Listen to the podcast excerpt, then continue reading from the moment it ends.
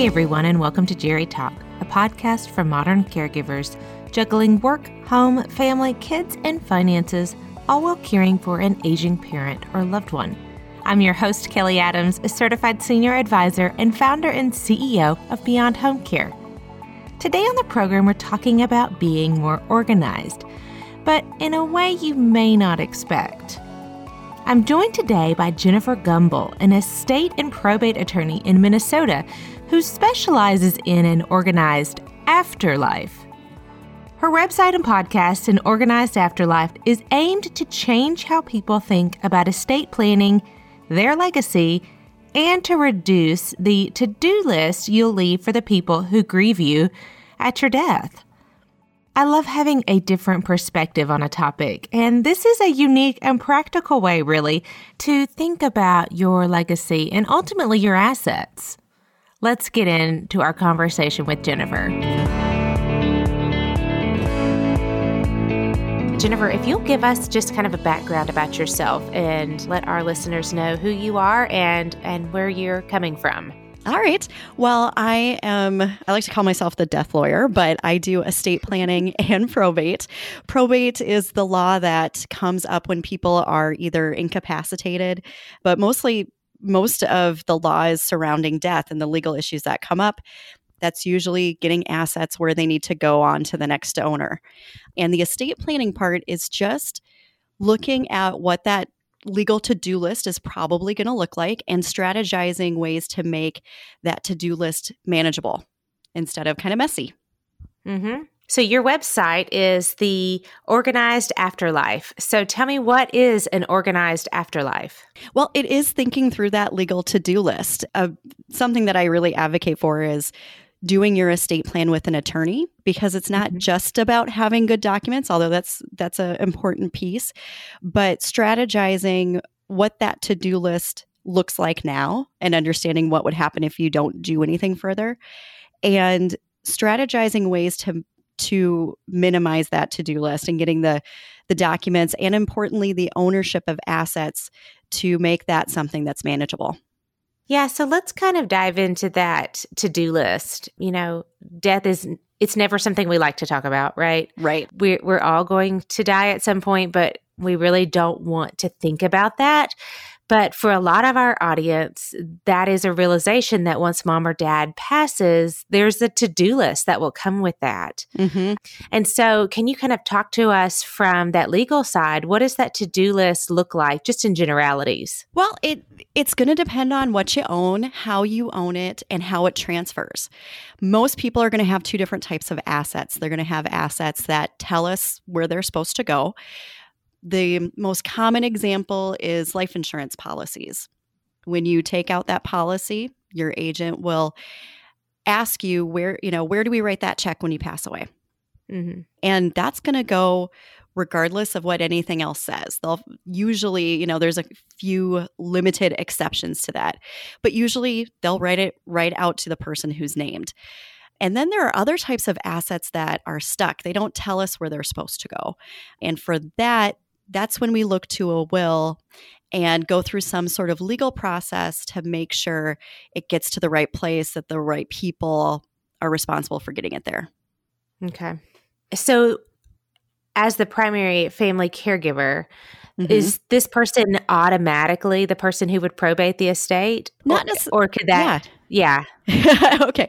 Well, it, not necessarily. So, when someone passes away and they have stuck assets, depending on the state, it's, it's going to have, you know, all different states have different rules. I live in Minnesota where we seem to be well known for having terrible taxes. They're really actually not that, not that bad. Um, they've gotten a lot better than they used to be, but we're pretty good with probates. And what we do is we take a look at what's stuck. And then we take a look at what kind of pro- legal process do we have to go through. Most people will have, you know, household goods and clothes and things like that, personal items that aren't going to transfer automatically. There's no document that says that these things move to a next person. But depending on what's stuck, that will dictate whether or not we have to go to a court and have someone appointed to transfer and have have some authority. And that, if the person has a will, then the will is going to be, you know, just like Greg was talking about, the will's the court's going to have a chance to see if that's the the correct will to follow. And if it is, then the court will generally follow what the will requests to be the personal representative. If not, then we look at the fallback rules and we run into things like spouses first. If a spouse isn't there, then we look at kids equally. So that takes com- some coordination and agreement. And for some mm-hmm. families, that works out well, and sometimes it doesn't. Right. Yeah, and I think that when you're looking at, especially our audience, these are going to be older individuals a lot of times who come from blended families. Yes. Um, maybe a previous spouse has passed and they've remarried, and then there's lots of children involved, and you know, children before the second marriage. And so, you know, just knowing that, are there some things that people need to really think about when they're talking to mom and dad about planning for their estate? Mm-hmm. Blended families are some of the the biggest and most common examples of people who probably shouldn't be relying on what the state is going to guess for them. Nuclear families who get along, all of the kids kind of have their heads screwed on straight. The state is pretty good at guessing, you know, what people wanted and usually that's fairly similar, but blended families especially there's almost no two blended families that are alike. You want different you want some different rights for the surviving spouse. You want it, some families want to treat kids all the same because they've been together for a really long time. Other ones say no my my assets go to my kids your assets go to your kids. So how do you coordinate all of that? Mm-hmm. and what the state guesses for you is almost never going to fit. Yeah. Yeah and i think that you know, you said if all the kids have their heads screwed on right. So, which is always, you know, big- if, yes. And the, I think the reality is, is that if there are plans p- placed, then mm-hmm. you really do allow for your family to have a better, not only a better grieving process, but mm-hmm. it, things have been laid out for them. And so there's just not as much guesswork. There's not as much ability, I guess, for the kids not to to get along. Mm-hmm. Unfortunately, I'm sure in your line of work, in my line of work, I've seen some really nasty family situations happen simply because we did not plan. Right. I I think the family conversations and everyone knowing what to expect ahead of time really help foster the foster relationships between each other, keep those relationships healthy. And you know, the we talk about the word legacy in these grand ways. Mm-hmm. Right? Like you leave a legacy, and it's usually talking about money or some sort of grand idea. And really, everyone leaves a legacy.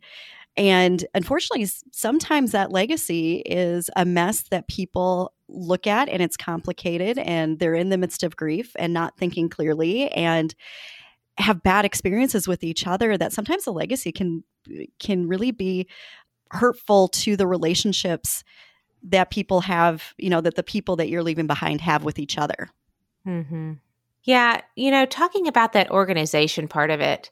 So I think this is really good for not only just caregivers who are thinking about their parents and at some point having to organize that estate, but really also for themselves mm-hmm. because, you know, we can't really plan for tomorrow.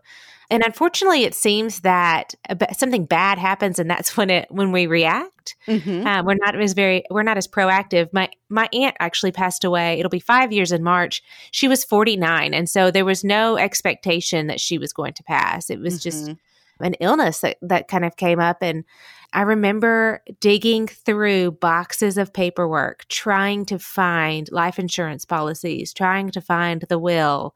And so you know, we, I've heard you talk in other podcasts about organizing, how we organize our lives. You know, we organize our drawers, we organize our weeks. Let's talk about organizing those documents and really just what are some good practices?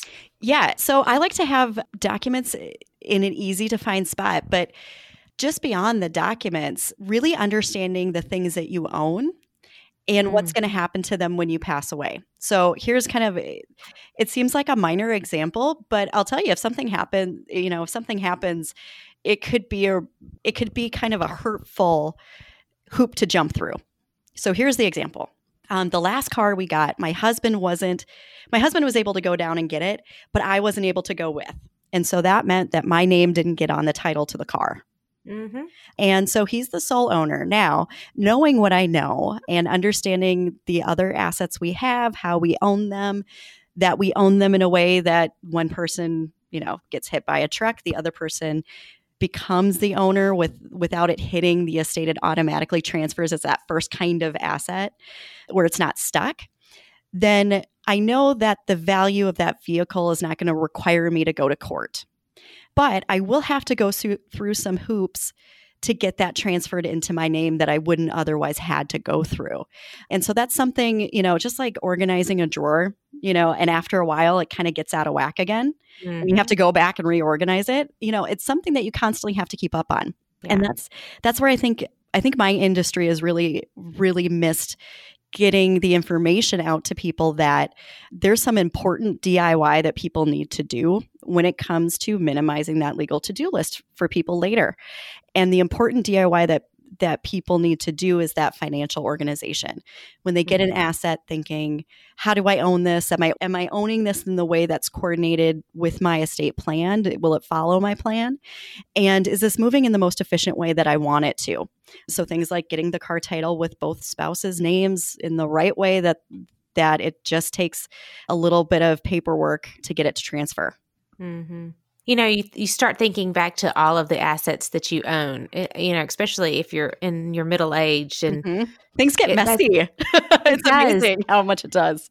And it seems a little overwhelming too. Mm-hmm. I mean, is mm-hmm. there a place that you start? Is there a, a beginning process to this or, um, mm-hmm.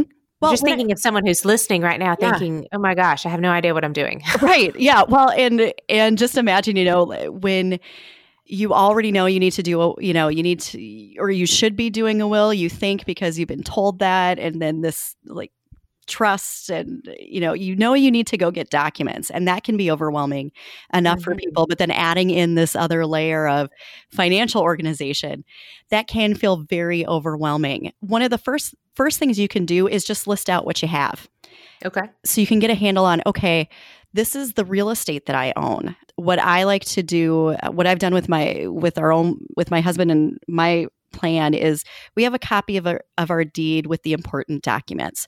So people can understand okay this is the real estate they had as well. And it's all in one spot for them. And greg mentioned this and when i heard it i almost i was listening to my car and i i think i had like a i verbalized some sound because i was so excited that one of the first things he does is pull the deed. And that's the mm-hmm. one of the first things I do, especially with couples, is I want to know how people own own the property. And especially if the surviving spouse is is supposed to be the sole owner, I want to make sure that that's what the deed reflects. And a lot of t- not a lot of times, every once in a while, it, it won't, and people don't had no idea that it would be stuck and we would, we would have to go through a probate process because it's real estate. Here we have to do that right. real estate. And so the one of the first things to go through is real estate because in a lot of states that can alone be a trigger for probate. Going through bank accounts, looking at if you've listed if it's listed to transfer automatically or not. And then when you go in to meet with an attorney, knowing what you have and how it's transferring, and then asking, hey, is this going to work well in my situation? Or is this maybe creating its own nightmare? Either it's stuck and it, and your family situation really doesn't need it to be. People get along well, they communicate well, the assets are fairly easy to manage, and there's an expectation or there it's a pretty good bet that it transferring to them automatically will work well. Or on the flip side, you've set up an automatic transfer to people who are never going to be able to deal with this mm-hmm. um, in, in a constructive way. And so, are you better off? In some states, I would say not many states, but some states doing a trust, which also requires its own financial, you have to be very financially organized to make sure all of your assets are governed by that. But in right. many states just saying hey let's let's make use of that probate process and some of those hoops that you have to go through are actually very helpful for the situation. And that's that's where an attorney can help strategize that for you yeah, I think a lot of times people just want to try to do things themselves. Mm-hmm. And I get that to a degree. I mean, as an entrepreneur, I'm a big DIYer, but yeah, um, me too. You know, I mean, that's just part of it. I think that's how we're made. But I think there comes a point when you realize that your skill set that someone else could bring value there. And, Correct. and an attorney really is a valuable partner, especially when we're talking to caregivers who are asking questions about, you know, making sure that mom and dad's estates are set up correctly. And then even, you know, topic for a whole nother time is the Medicaid side of it and Yes. planning for that, Uh-huh. putting money into trusts. I mean, all of those things really do need to be, you need to have a valuable partner. You need to have somebody who you feel very comfortable with and can can have good conversations Mhm. about the process. Because if we try to DIY it on, you know, ourselves or even in some of these online resources, I can only imagine the headaches that we will see on the back end. Yes, and and there's uh, resources are really hard because there's there's a ton of resources out there, and I think they run into a couple problems. Number one, they're not very clear, or or they give very detailed information, and sometimes it's just not applicable to your situation. You know, high level tax strategies that you know for taxes that don't impact a lot of people, or very state specific strategies. You know, the the one I the one I think about often is everyone needs a living trust to avoid probate. Well, you know, a lot of states probate isn't bad. There are some states where it's awful.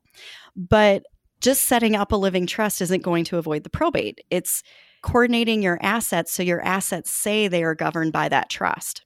Mhm. And there there's a lot of instances where people don't understand that and they they set up the living trust with the expectation that they're going to avoid probate and then they don't think about it later as they get other assets. And there's a need for a probate because those other assets are don't say they're governed by the trust. They're, the deed for the real estate says nothing about a trust. Right. And then there's the trust. And it can be very state specific. In my state, we have very easy ways to transfer assets to outside of probate that are also different than a trust and maybe easier. So figuring, I mean, it's just there's there's an overwhelming amount of information. The information that out that's out there a lot of times is is kind of written for specific things or or at a high level. I think it's, you know, half the time lawyers talking to each other instead of to normal people. And it can just feel very overwhelming. So really having someone who can dispel, you know, dispel the misconceptions that can that can talk you through what's going to happen where you're at where in the state you're located in is really beneficial So, how often do we really need to like reorganize our financial documents? Our, mm-hmm. you know, just how often do we need to revisit that? Yeah. Well, I think it's just something you keep in mind as you as you acquire assets, right? It's that car. I mean, going down to get car title. Oh, well, only one person is on the title. We need to we need to get that straightened out. And it's good when you get your estate plan looked at to just verify that things are correct and talk that through. Or the beneficiary designations that you put on your retirement account when the kids were little, should that be updated and changed now that they're adults? And the answer for most people is probably going to be a yes. And that's something that you can do as you have your estate plan checked on, you know, every you know maybe 5 to 10 years or when there's a life change. Just to just to see if everything's working right if there's ways that things could maybe move easier if the law has changed or if your circumstances have have changed. Yeah, I think back to I knew someone once who had a life insurance policy and she got divorced, no but yeah. she did not change the life insurance policy. yeah. That is And- more common than it should be. Yeah. I mean, and you just, I guess in those situations, you don't think about that change right. and how important that is. But, well and but it, unfortunately, it, it was, you know, it was a big deal. yeah and it highlights it highlights that it's a misconception that the will fixes everything. It mm-hmm. really is what do you own how you own it and does it tell us where to go? And if it doesn't then we look to the will. But if it does we're going to follow what what that says with life insurance policies i know my state does this there are there are some states that have a rule that says if there's a divorce you can you can you can ask the court to ignore that but anytime you're saying after a death go ask a court now you now you have a complication and if if the way to get out of it is just going to your insurance agent and fixing it you know that was an easy thing to avoid Right. Yeah. It's those unforced errors. yes Yeah. Awesome. So, anything else, Jennifer, that we should know about that we just don't know about when it comes oh to this? that's a good question I mean, there's just so much. there, there's a lot yeah there's a lot so again going back to you know if to your listeners hearing this and you know wh- where do I go? What do I what do I do? The first step is to list out what you own and then start asking the questions. Who's mm-hmm. the beneficiary on this life insurance policy? What did I write down for my beneficiaries on my retirement accounts? All of those things. And then working with a professional an attorney licensed in your state who can strategize things with you.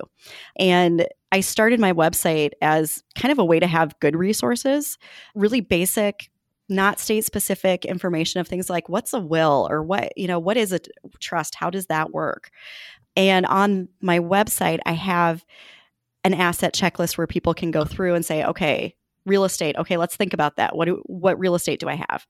And let's pull the deeds and see how that's owned.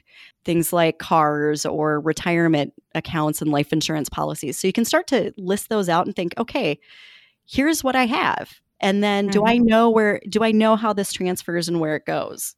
Yeah that's a great resource especially for those caregivers listening who you know maybe they kind of know what assets mom and dad have but they have no idea where they are going or maybe there's more than they didn't realize that they're not part of the financial conversation yet. Mm-hmm. So where can where can they find that resource? Yeah, so my website's an organizedafterlife.com, just all lowercase, no punctuation or anything. And they're on the content tab. You can check on the click on the content tab and there's a whole bunch of resources click on that and it's free you sign up for a for a newsletter but you can get that and that can really help walk you through what you need to do Awesome. I'll put that in our show notes so that it's really easy for people to find. Thank you. Yeah. So, anything else, Jennifer, that you can think that our audience would really appreciate hearing about, especially when it comes to aging seniors? Probably one last thing is kind of mm-hmm. a bigger idea thing is the whole purpose of of doing this? Or you know why should why should you do this when you're in good health? Or isn't this something that you can wait to do until you're re- you know kind of ready to go? Uh, which right. i think is an attitude that a lot of people have. And first of all again you don't know when something might come up. And it just unnecessary to do's just heap added pressure on the grief. Yes. and and so there there's that aspect of it. But then also if you take care of this, then you can go on with living and really kind of acknowledging that you don't get forever um, can really alter how you look at things, how you how you approach your day to day life. That I think is really really helpful, and you can really you can really do things that at the end you re- you can be really proud of. Yeah, I think it's interesting. A lot of times it's the children who really struggle with these conversations, mm-hmm. whereas the senior themselves, they're ready to be practical about things. And mm-hmm. it almost allows someone the opportunity for control. Yes. In a process when they have no control. Right.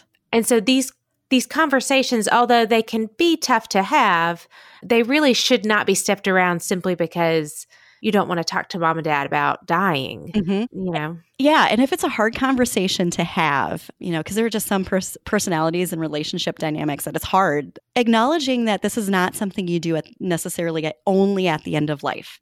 Um, right. Um, that this is something that every every adult should be doing and so one way to approach it is to say hey i'm doing my estate plan and here's what i want you to know about that that can really open the door for them to say you know what it's not that you're saying I'm old or you're expecting me to die. yeah. um, but no, this is something that you, as my child, understand that this is an adult thing to do. And here is what I'm doing. That can really help help kind of open the conversation. Well, and I think you you have to have little conversation as you go. Yes. And plant some seeds as as this progresses. It's just like with any kind of conversation, you know, the more open you are, the more we communicate with each other, the more likely we're going to have positive outcomes. Yep, absolutely. Yeah. Well, great. Well, Jennifer, this was great. I really appreciate you taking time to be on JeriTalk today. Yeah, so happy to do it. Yeah, and I'm going to put your information in the show notes so that everyone has it. And I will let you know when this goes live so that you can share it as well. All right, sounds great. Thank you so much. Yep, thank you. Hope you gained some valuable information from my conversation with Jennifer. I'm not sure about you, but I never really thought about the importance of organizing my deeds and assets in that way. I know I'm going to take some time after this episode to make sure to have all of my assets assigned correctly, and I hope you will too. If you'd like to connect with Jennifer, visit her website at anorganizedafterlife.com. Thanks for joining us today on JeriTalk. Subscribe to JeriTalk so you never miss an episode. And share it with a friend, family member, or even on Facebook or Instagram using hashtag JeriTalk. Join us next week for another episode of JeriTalk. Until then, have a great week.